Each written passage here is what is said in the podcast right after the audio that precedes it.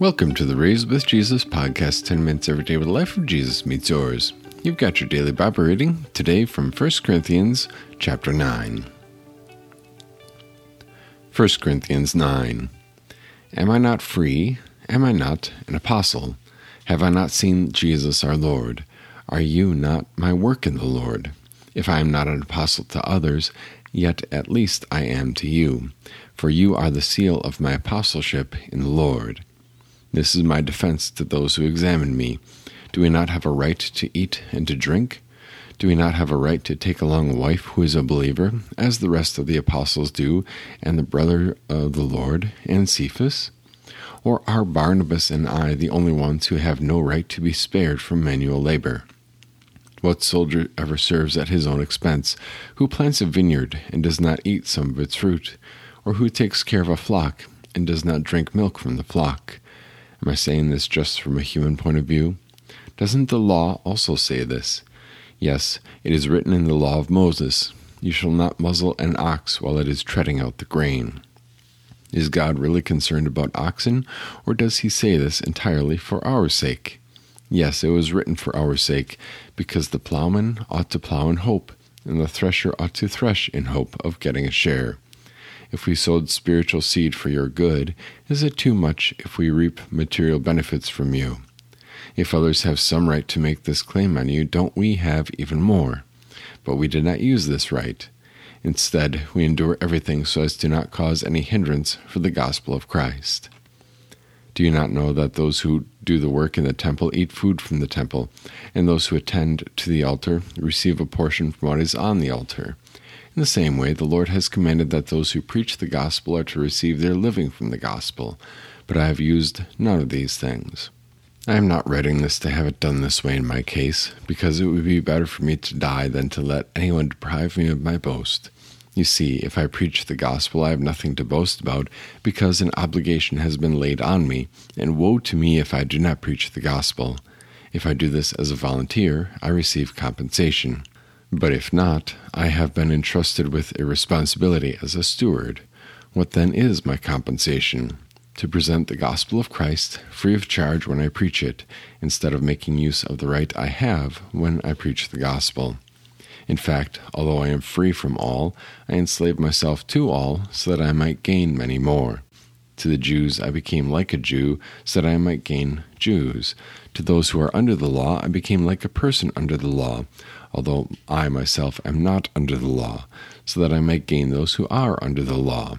To those who are without the law, I became like a person without the law, though I am not without God's law, but I am within the law of Christ, so that I might gain those who are without the law.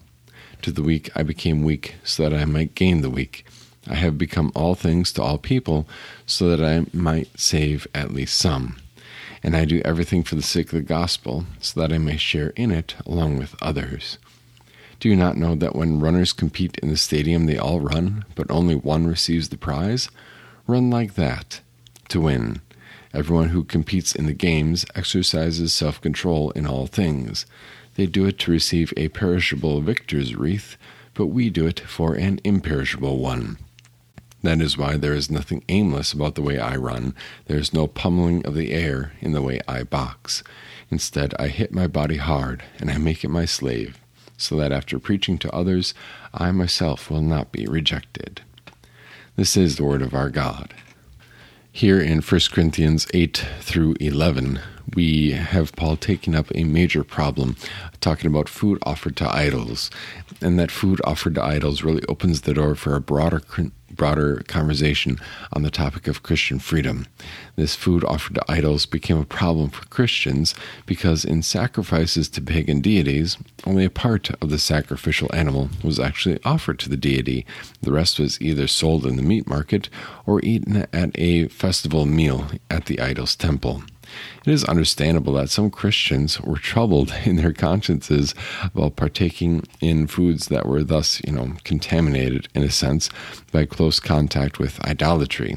If you have a moment to go back and listen to the replay episode from 1 Corinthians chapter 8, I think that would help set the scene as well. And so when Paul is addressing this here, he's addressing people that claim to have knowledge, who are so confident in their liberty and their freedom that they are just going ahead with whatever it is they want to do with no care or concern for the other. And Paul addresses them and talks about Christian freedom in that light, that they don't have the freedom to serve themselves, but rather as a Christian, you have been set free to serve one another. And so, Paul, he is always fair. He fully asserts what is true in the claims that knowledge gives freedom. And that comes up a couple of times in chapter 8, comes up again in chapter 10, that knowledge gives freedom, that the Christian knows that God is over all, and that the Christian is not bound to an idol, because an idol really is nothing. But then Paul proceeds to tear it all down. Paul really addresses the self confidence and the self serving attitude that would use Christian freedom to serve oneself rather than to serve one's neighbor. Paul recognizes and points out that the weak brother is ruined by the strong man's knowledge.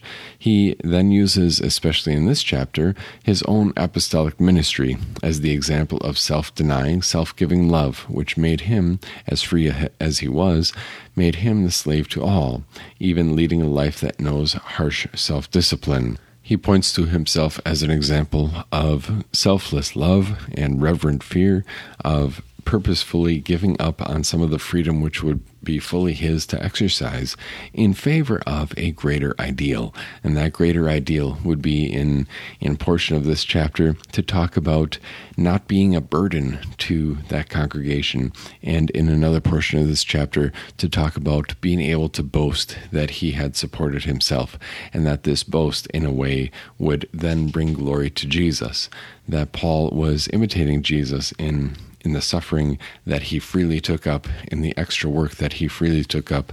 And in this way, it would help to not discredit his ministry because if somebody said, Oh, but Paul, you know, here's the church who is fully supporting you. And of course, it would be simple to go ahead and, and preach at a church and, and be a teacher, a traveling teacher in a church if that church is fully supporting you. And Paul says, Well, I'd rather, in his case, I'd rather that I I not be supported by the church so that there be no opening for the message of Jesus to be discredited, to, for people to say, "Oh, you're just a people pleaser who wants to who wants to fill people's heads and minds and with this message rather than Paul demonstrating that he supported himself all through the way, all through his ministry, that he supported himself for the purpose of offering the gospel of Jesus Christ free of charge. And so I encourage you to go back and listen to the replay episode. Um, it should be immediately before this in your podcast feed from 1 Corinthians chapter 8. That is a replay episode from a couple of months ago when we also looked at 1 Corinthians in a slightly different context.